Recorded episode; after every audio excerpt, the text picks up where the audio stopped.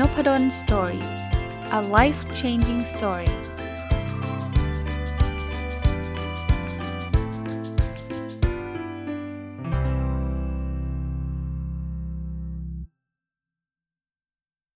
วัสดีครับ ยินดีต้อนรับเข้าสู่นพดล Story พอดแคสต์นะครับ ก็ถ้าฟังตรงวันน่าจะเป็นวันศุกร์นะครับ ยังคงอยู่กับหนังสือเล่มนี้นะ พอรีวิวไปแล้วมันมีรายละเอียดเยอะก็เลยมาถึงตอนที่ 3 แล้ว โกรธขนาดนั้นลองพูดแบบฉันสิ เขียนโดยคุณโทดะคุมินะครับ แล้วก็แปลโดยคุณธินภาสพาณิชนะครับ ก็ยังมาดูต่อนะ เมื่อเมื่อวานนี้นะครับ หรือว่าตอนที่2เนี่ยก็พูดถึงวิธีการพูดในสถานการณ์ต่างๆ มันมีเยอะนะครับ ก็เลยอยากจะเล่าให้ให้ครบถ้วนนะ ถัดไปครับวิธีการพูดตำหนิเรื่องงานของลูกน้องที่สูญเสียความมั่นใจง่าย คือเป็นคนที่แบบ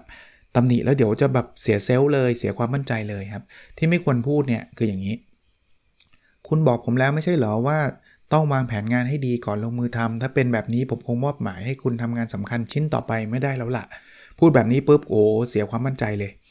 ให้พูดแบบนี้ครับ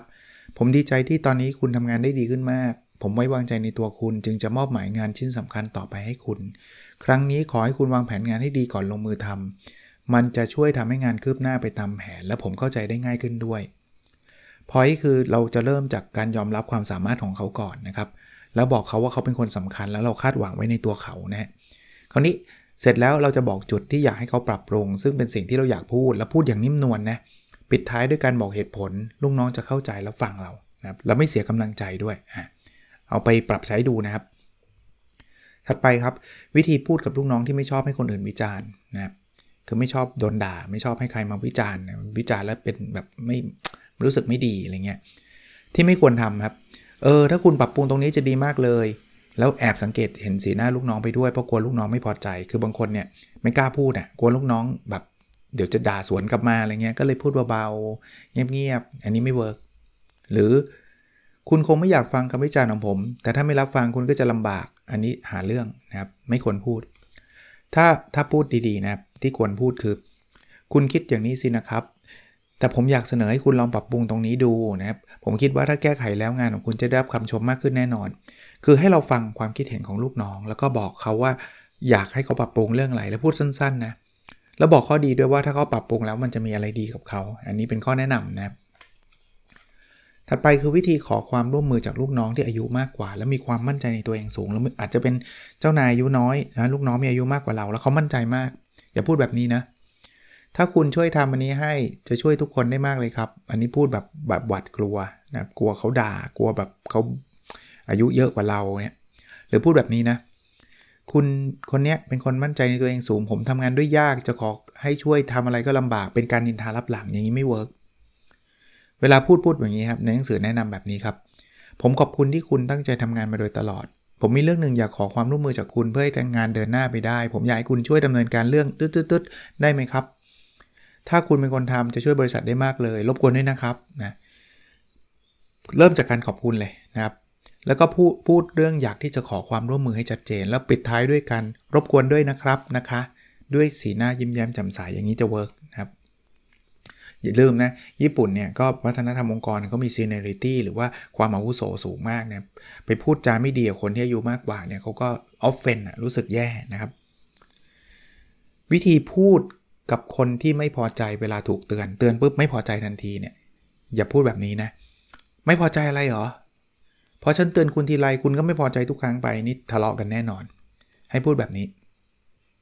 ฉันคิดว่าคุณเป็นพนักงงานคนสำคัญ ถึงได้เตือนคุณเรื่องนี้ ขอให้คุณเข้าใจฉันด้วย ถ้าฉันไม่หวังดีกับคุณจะไม่พอไม่พูดเรื่องนี้หรอก คือบอกลูกน้องให้รู้ว่าเขาเป็นคนสำคัญ แล้วก็บอกให้รู้ว่าที่เราเตือนว่าเราหวังดีจริง ๆนะครับ อ่า มาถึงวิธีพูดขอร้องเพื่อนร่วมงานที่ชอบโมโหใส่ครับ ชอบโวยวายโมโห อย่าทำแบบนี้ฮะ เออ นั่นสิ มันยากจริงด้วย อันนี้ไม่กล้าขอร้อง หรือไม่ควรพูดแบบนี้ครับ หรือคิดแบบนี้ทำไมต้องโมโหขนาดนี้ด้วยนะ อันนี้ไม่พอใจอยู่ข้างในแล้วเก็บกด พูดครับ พูดแบบนี้ครับ ฉันมีเรื่องอยากขอร้องคุณ มันอาจจะยากสักหน่อย แต่ด้วยเหตุผลที่ว่าตึ๊ดๆฉันจึงอยากให้คุณช่วยทำให้รบกวนด้วยนะคะ ไม่ต้องกลัวเพื่อนร่วมงานจะโกรธนะครับ แต่วางตัวสุขุมและบอกสิ่งที่อยากให้ฝ่ายทำเนี่ยอย่างใจเย็นนะเขาบอกว่าการใช้ความโกรธเพื่อให้คนอื่นยอมทำตาม ก็ไม่ใช่เป็นสิ่งที่ควรทำนะบางคนเนี่ยชอบใช้ความโกรธควบคุมนะ เฮ้ยไม่ทำโกรธใจอะไรเงี้ยไม่ควรทำนะอ่ามาดูอันนี้ครับเขาบอกว่าเป็นวิธีพูดเตือนลูกน้องที่ทำผิดเรื่องเดิมๆครับ ที่ไม่ควรพูดคืออย่างนี้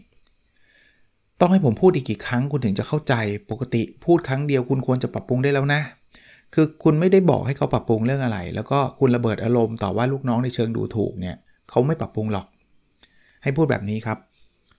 คุณถ้าไปพบลูกค้ามาแล้วเนี่ยช่วยรายงานผมทราบทันทีได้ไหม เพราะว่าผมไม่รู้ข้อมูลอะไรเลย เวลาผมไปลูกค้าครั้งถัดไปลูกค้าอาจจะไม่เชื่อถือได้ นอกจากนี้ถ้าเกิดปัญหาอะไรขึ้นมาเนี่ยเราอาจจะรับมือไม่ทันการนะ ดังนั้นต่อไปนี้เมื่อคุณกลับมาถึงบริษัทแล้วขอรายงาน ให้ผมทราบทันทีนะครับ อันนี้บอกเหตุผลเลยว่าทำไมต้องให้เขาปรับปรุงนะแล้วบอกข้อดีของการปรับปรุง และข้อเสียของการไม่ปรับปรุงด้วยพูดย้ำสิ่งที่อยากให้เขาปรับปรุงตอนเริ่มต้นและตอนปิดท้ายนะครับ อันนี้จะช่วยได้นะครับจะช่วยได้ คำพูดกระตุ้นที่จะทำให้อีกฝ่ายรู้สึกโกรธยิ่งขึ้น อันนี้ไม่ควรทำนะครับ เพราะว่ามันจะทำให้เขาโกรธมากขึ้น ฉันเข้าใจที่คุณพูดนะแต่อันนี้รอส่วนอย่างเดียวเลยแต่ ถึงคุณพูดอย่างนั้นก็เถอะอ่าอย่างนี้ไม่ใช่ เรื่องนั้นคุณเข้าใจผิดนะ เรื่องนั้นไม่ใช่ความรับผิดชอบของฉัน ฉันเคยพูดไปแล้วนะ เรื่องนั้นเป็นไปไม่ได้หรอกปกติเขาทากันแบบนี้นะ พวกเนี้ยจะทำให้ฝ่ายโกรธนะครับ เขาบอกเราไม่ควรเริ่มต้นบทสนทนาด้วยการปฏิเสธคำพูดของอีกฝ่าย คือมันไปตัดเขานะครับอ่ามาดูต่อครับ วิธีพูดเตือนรุ่นน้องที่ไม่ยอมแต่งกายอย่างถูกกาลเทศะพูดแบบนี้ไม่ดีนะครับ เตือนแล้วการแต่งกายแค่นี้ไม่เห็นต้องทำท่าไม่พอใจเลยนี่นะหรือฉันเคยพูดเรื่องนี้ไปแล้วนะทำไมคุณยังไม่ปรับปรุงการแต่งกายอีก อีกอย่างเวลาทำงานก็ไม่มีความกระตือรือร้นเราซะเลยนะครับ หรือฉันไม่ใช่คนเดียวที่คิดว่าคุณแต่งกายไม่ถูกกาลเทศะนะ คือทั้งหมดเนี่ยคือพูดใช้อารมณ์แล้วก็บางอันก็พูดนอกพูดนอกประเด็น พูดแบบนี้ครับ บริษัทเรามีพนักงานผู้ชายและผู้หญิงเวียนเข้ามาอยู่เรื่อยๆเออโทษทีมีพนักงานผู้ชายและลูกค้าเวียนเข้ามาอยู่เรื่อยๆ ฉันเป็นห่วงคนที่ใส่เสื้อคอลึกมากเกินไป เพราะมันอาจทำให้ดูไม่ดีในสายตาคนอื่น ฉันจึงอยากให้ระวังเรื่องนี้ด้วยค่ะ หรือการแต่งกายในแบบนี้แบบนี้ในที่ทำงานอาจทำให้ภาพลักษณ์คุณดูไม่ดีนะ คุณช่วยปรับปรุงเรื่องการแต่งกายได้ไหมคะ คือไม่ต้องใส่ใจเรื่องท่าทีไม่พอใจของรุ่นน้องนะครับ บอกเรื่องที่ทำให้รุ่นน้องปรับปรุง แล้วก็บอกเหตุผลที่ทำให้รุ่นน้องปรับปรุงนะครับก็น่าจะช่วยได้นะครับ มาถึงวิธีพูดขอความร่วมมือจากรุ่นน้องที่คิดว่าการทิ้งขยะหรือการชงกาแฟให้ลูกค้าไม่ใช่งานของตัวเอง อันนี้พูดถึงวัฒนธรรมของญี่ปุ่นนะเขาจะมีแบบลูกค้ามาจะมีการแบบชงกาแฟให้อะไรเงี้ย บางคนก็อาจจะไม่อยากชงไงนะพูดแบบนี้ไม่เวิร์คครับ คนอื่นเขาก็ทำกันคุณหัดหัดทำซะบ้างนะ คุณคิดว่าไม่ใช่งานสำคัญล่ะสิ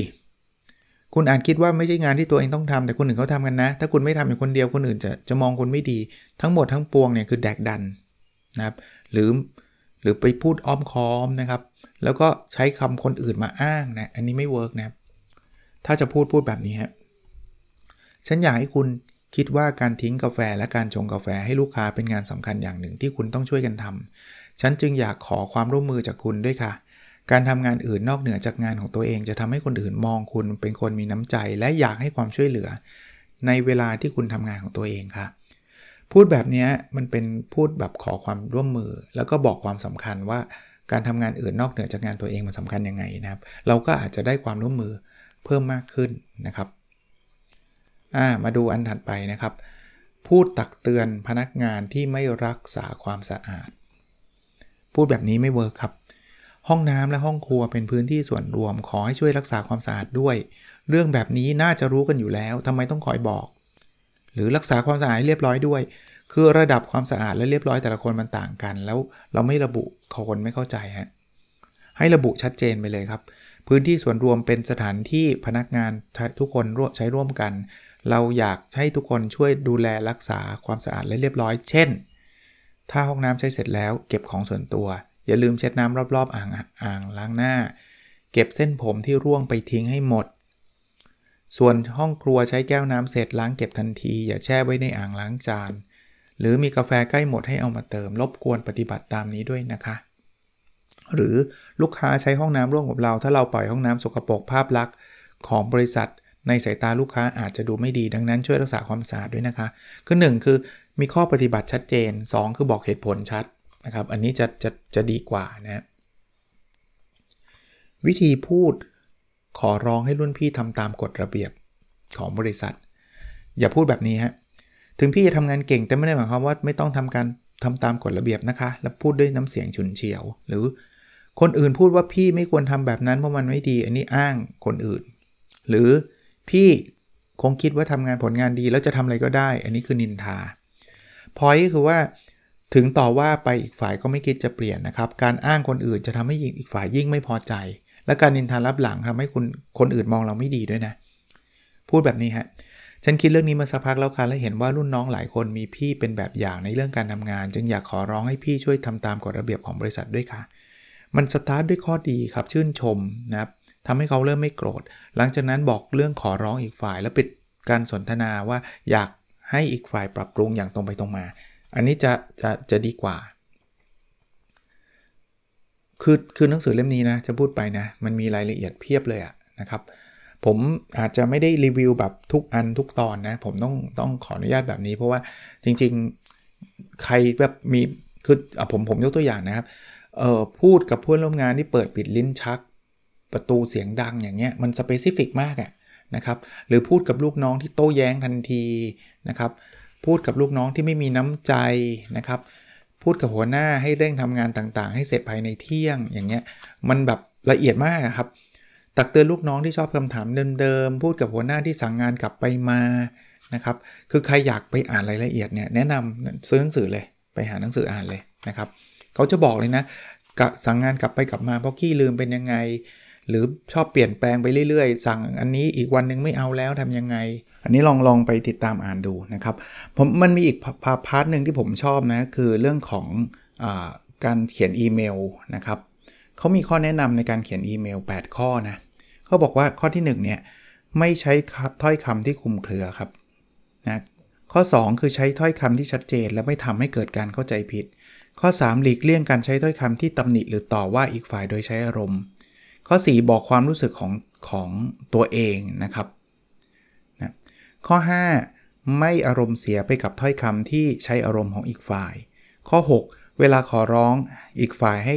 ใช้คำพูดสุภาพ เช่นขออภัยอย่างสูง หรือขอโทษที่รบกวน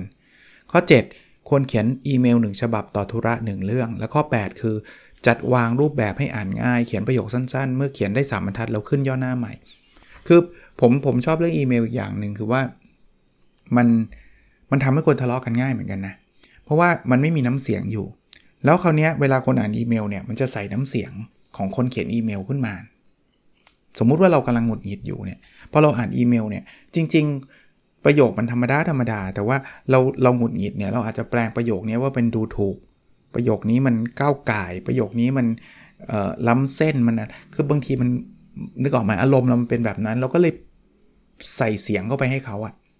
แต่ในขณะเดียวกันถ้าเราอารมณ์ดีประโยคแบบเดิมๆ เราจะรู้สึกว่ามันโอเค เพราะฉะนั้นเนี่ยอีเมลต้องระมัดระวัง เขียนแล้วเนื่องจากน้ำเสียงมันไม่เห็น เพราะฉะนั้นเนี่ยต้องเขียนแบบระมัดระวัง ในส่วนที่ 7 ของหนังสือเล่มนี้เนี่ยเขาพูดถึงวิธีบอกความรู้สึกในแต่ละสถานการณ์ ด้านการใช้ชีวิตส่วนตัวนะคือก็เป็นวิธีการพูดแต่ไม่ใช่พูดเรื่องของงานนะครับ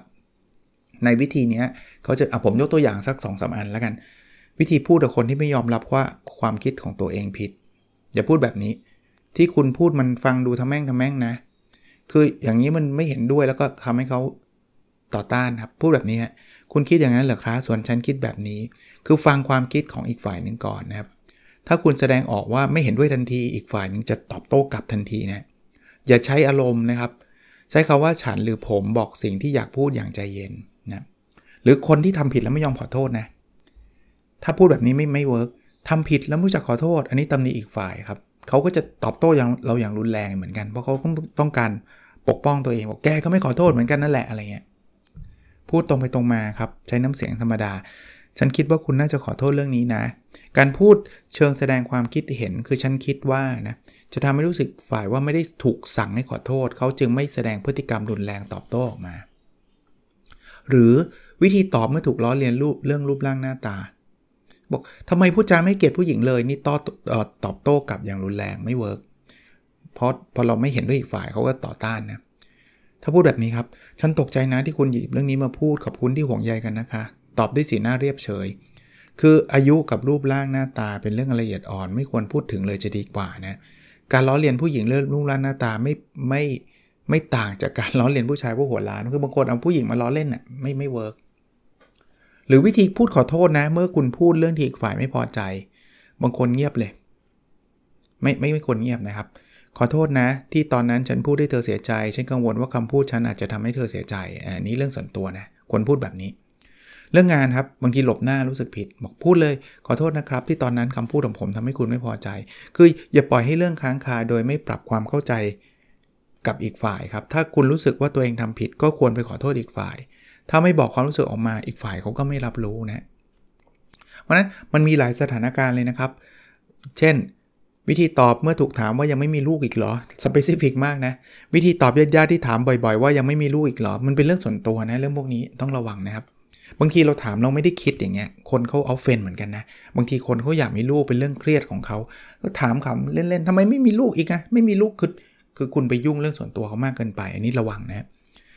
วิธีตอบเมื่อถูกคนอื่นพูดว่าการหย่าของคุณเป็นเรื่องล้มเหลวหรือน่าสงสารลูกอย่างเงี้ย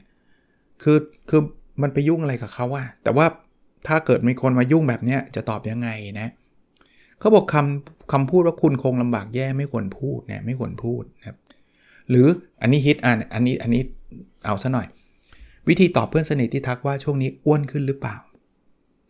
คือบางคนเนี่ยรู้สึกไม่พอใจแต่ความเก็บความรู้สึกนะ หรือทำไมพูดแบบนั้นเธอชอบพูดจาไม่เข้าหูฉันเรื่อยเลย อันนี้ไม่เวิร์กคือการนิ่งเงียบไม่บอกเนี่ยทำให้อีกฝ่ายไม่เข้าใจเขาจะพูดเรื่อยๆฮะ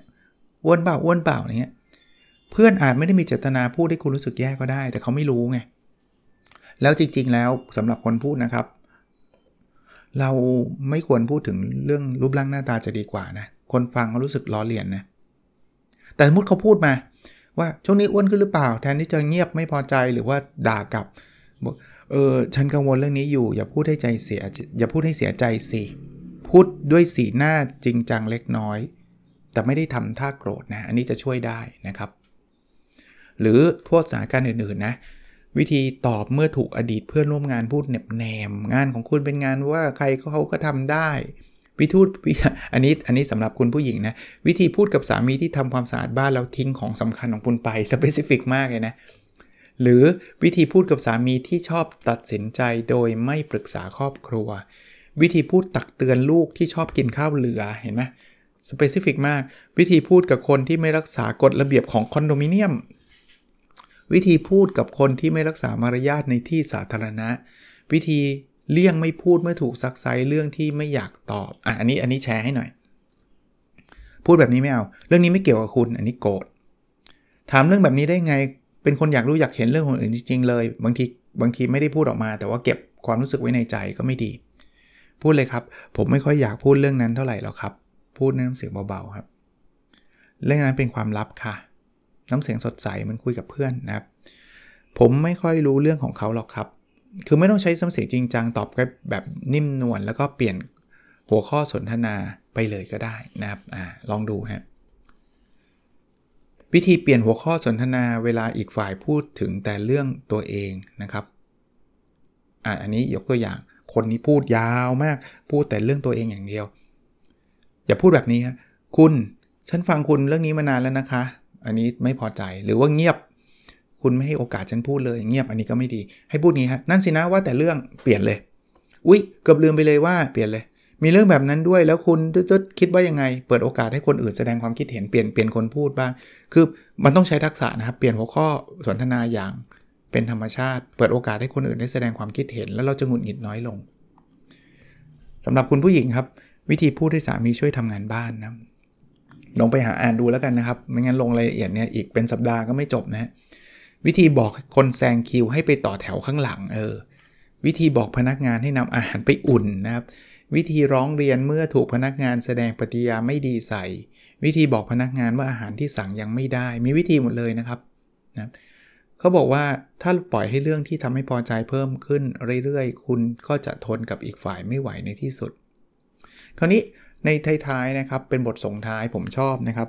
ก็คือ 11 เทคนิคจัดการความโกรธครับ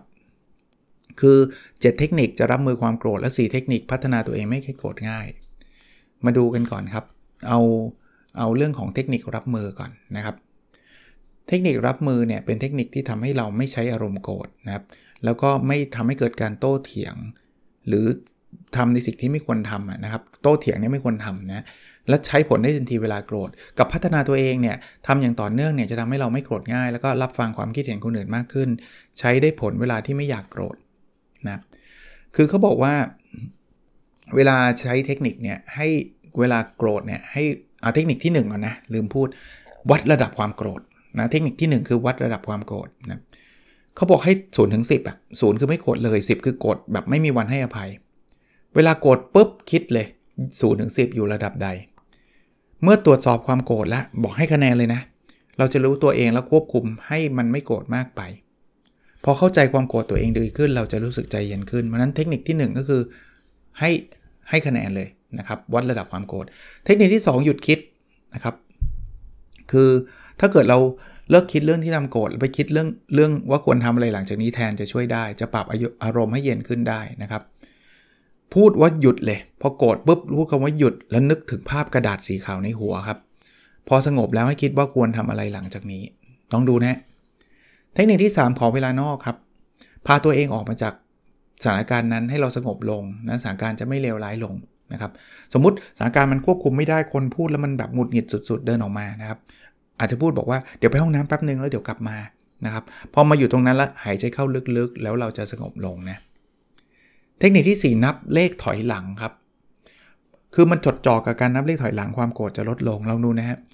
เวลาที่โกรธจะนึกถึงตัวเลขที่มีค่าสูงสูงเช่น 100 แล้วนับถอยหลังทีละ 3 ก็ได้ให้มันยากหน่อยไม่ใช่1 9 9 9 8 มันไม่ได้ใช้ความคิดไงคือสมองมันใช้ความคิดปุ๊บเนี่ยมันความโกรธมันจะหาย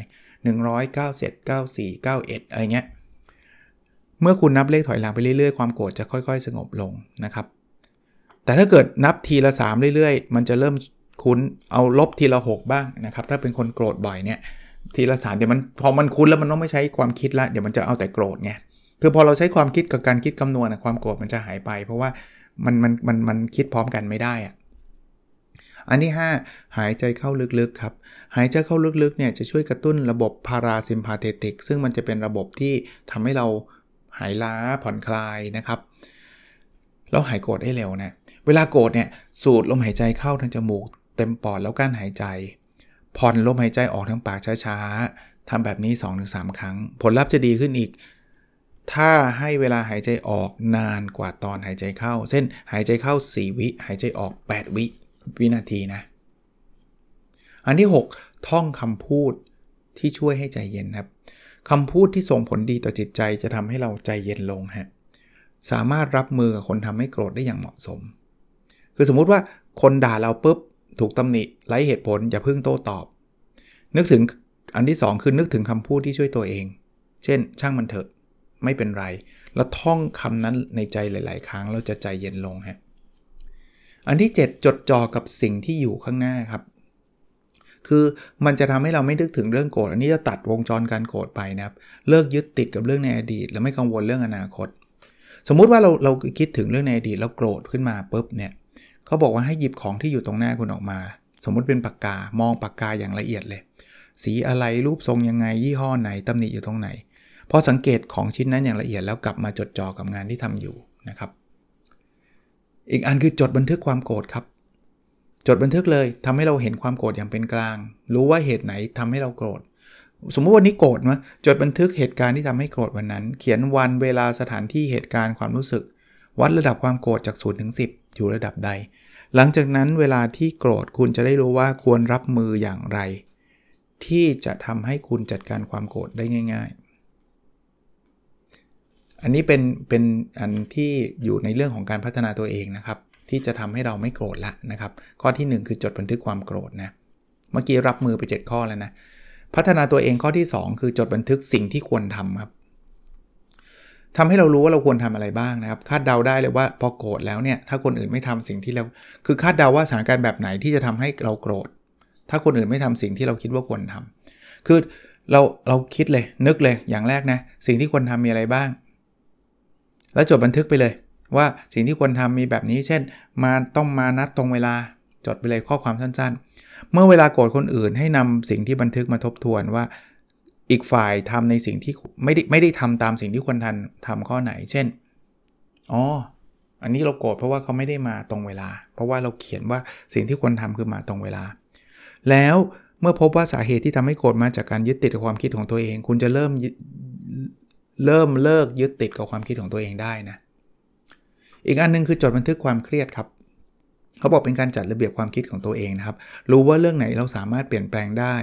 เรื่องไหนเราเปลี่ยนแปลงไม่ได้ แล้วเลิกหงุดหงิดกับสิ่งที่เปลี่ยนแปลงไม่ได้ครับเขาบอกจดบันทึกเรื่องที่เราให้เครียดแล้วโกรธนะแล้วพิจารณาดูว่าข้อ 1 เปลี่ยนแปลงได้ไหม ตัวเราเปลี่ยนแปลงได้ไหมข้อ 2สำคัญกับตัวเราหรือเปล่า มันจะมีอยู่4ควอดแดนนะสำคัญเปลี่ยนแปลงได้ ถ้าเราพิจารณาแล้วว่ามันเป็นเปลี่ยนแปลงได้และสำคัญให้เราเปลี่ยนแปลงโดยการวางแผนว่าจะทำอะไรเมื่อไหร่ยังไง อันที่ 2 คือสำคัญเปลี่ยนแปลงไม่ได้ ถ้ามันเป็นแบบนี้มันมันไม่สามารถเปลี่ยนแปลงได้ต้องยอมรับครับ ไม่สัมพันธ์ไม่สำคัญเปลี่ยนแปลงได้ แต่มันไม่สำคัญคุณไว้จัดจัดการไม่มีเวลา แต่มันเปลี่ยนแปลงได้นะไม่สำคัญและเปลี่ยนแปลงไม่ได้ ทิ้งมันไปเลยครับ ไม่ต้องไปใส่ใจนะครับ นะเช่นสำคัญเปลี่ยนแปลงได้ลูกลูกน้องทำผิดเรื่องเดิมๆเตือนลูกน้องเลยสำคัญเปลี่ยนแปลงไม่ได้ลูกค้าโทรศัพท์มาร้องเรียนเปลี่ยนแปลงไม่ได้ครับลูกค้าเขาร้องเรียนจะไปเปลี่ยนแปลงได้ไงนะครับ เพราะนั้นเนี่ยยอมรับนะครับไม่สำคัญเปลี่ยนแปลงได้เอกสารว่างเกินโต๊ะโกรธแต่ว่าเอาไว้ทีหลังก็ได้นะนะไม่สำคัญไม่สำคัญเปลี่ยนแปลงไม่ได้รถไฟแน่น ก็นั่งนั่งไปทำงานแน่นแล้วมันเปลี่ยนแปลงได้ไหมไม่ได้แต่มันก็ไม่ได้ซีเรียสมากทิ้งไปนะครับ พัฒนาตัวเองอันที่ 4 ครับ ออกกำลังกายแบบใช้ออกซิเจนนะเขาบอกสารเอนดอร์ฟินและเซโรโทนินจะหลั่งออกมาจากสมอง ช่วยผ่อนคลายความเครียดได้ ยืดกล้ามเนื้อออกกำลังกายแบบใช้ออกซิเจน จะกระตุ้นให้ร่างกายรู้สึกผ่อนคลายจ็อกกิ้งก็ได้ เดินก็ได้ว่ายน้ำก็ได้แอโรบิกโยคะ ยืดกล้ามเนื้อรำไทเก๊กทำได้หมด ผมว่าเป็นหนังสือที่ดีเล่มหนึ่งนะครับสำหรับคนที่ต้องดีลกับคนที่โกรธ หรือว่าคนที่ชอบโกรธด้วยนะครับ มันเป็นวิธีมันเป็นหลักการพูดในภาพใหญ่ภาพรวมเลยละโกรธขนาดนั้นลองพูดแบบฉันสินะครับของคุณโทดะคุมินะครับ แล้วก็แปลโดยคุณ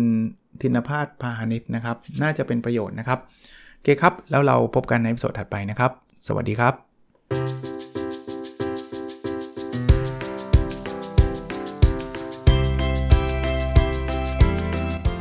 n o p a d o n Story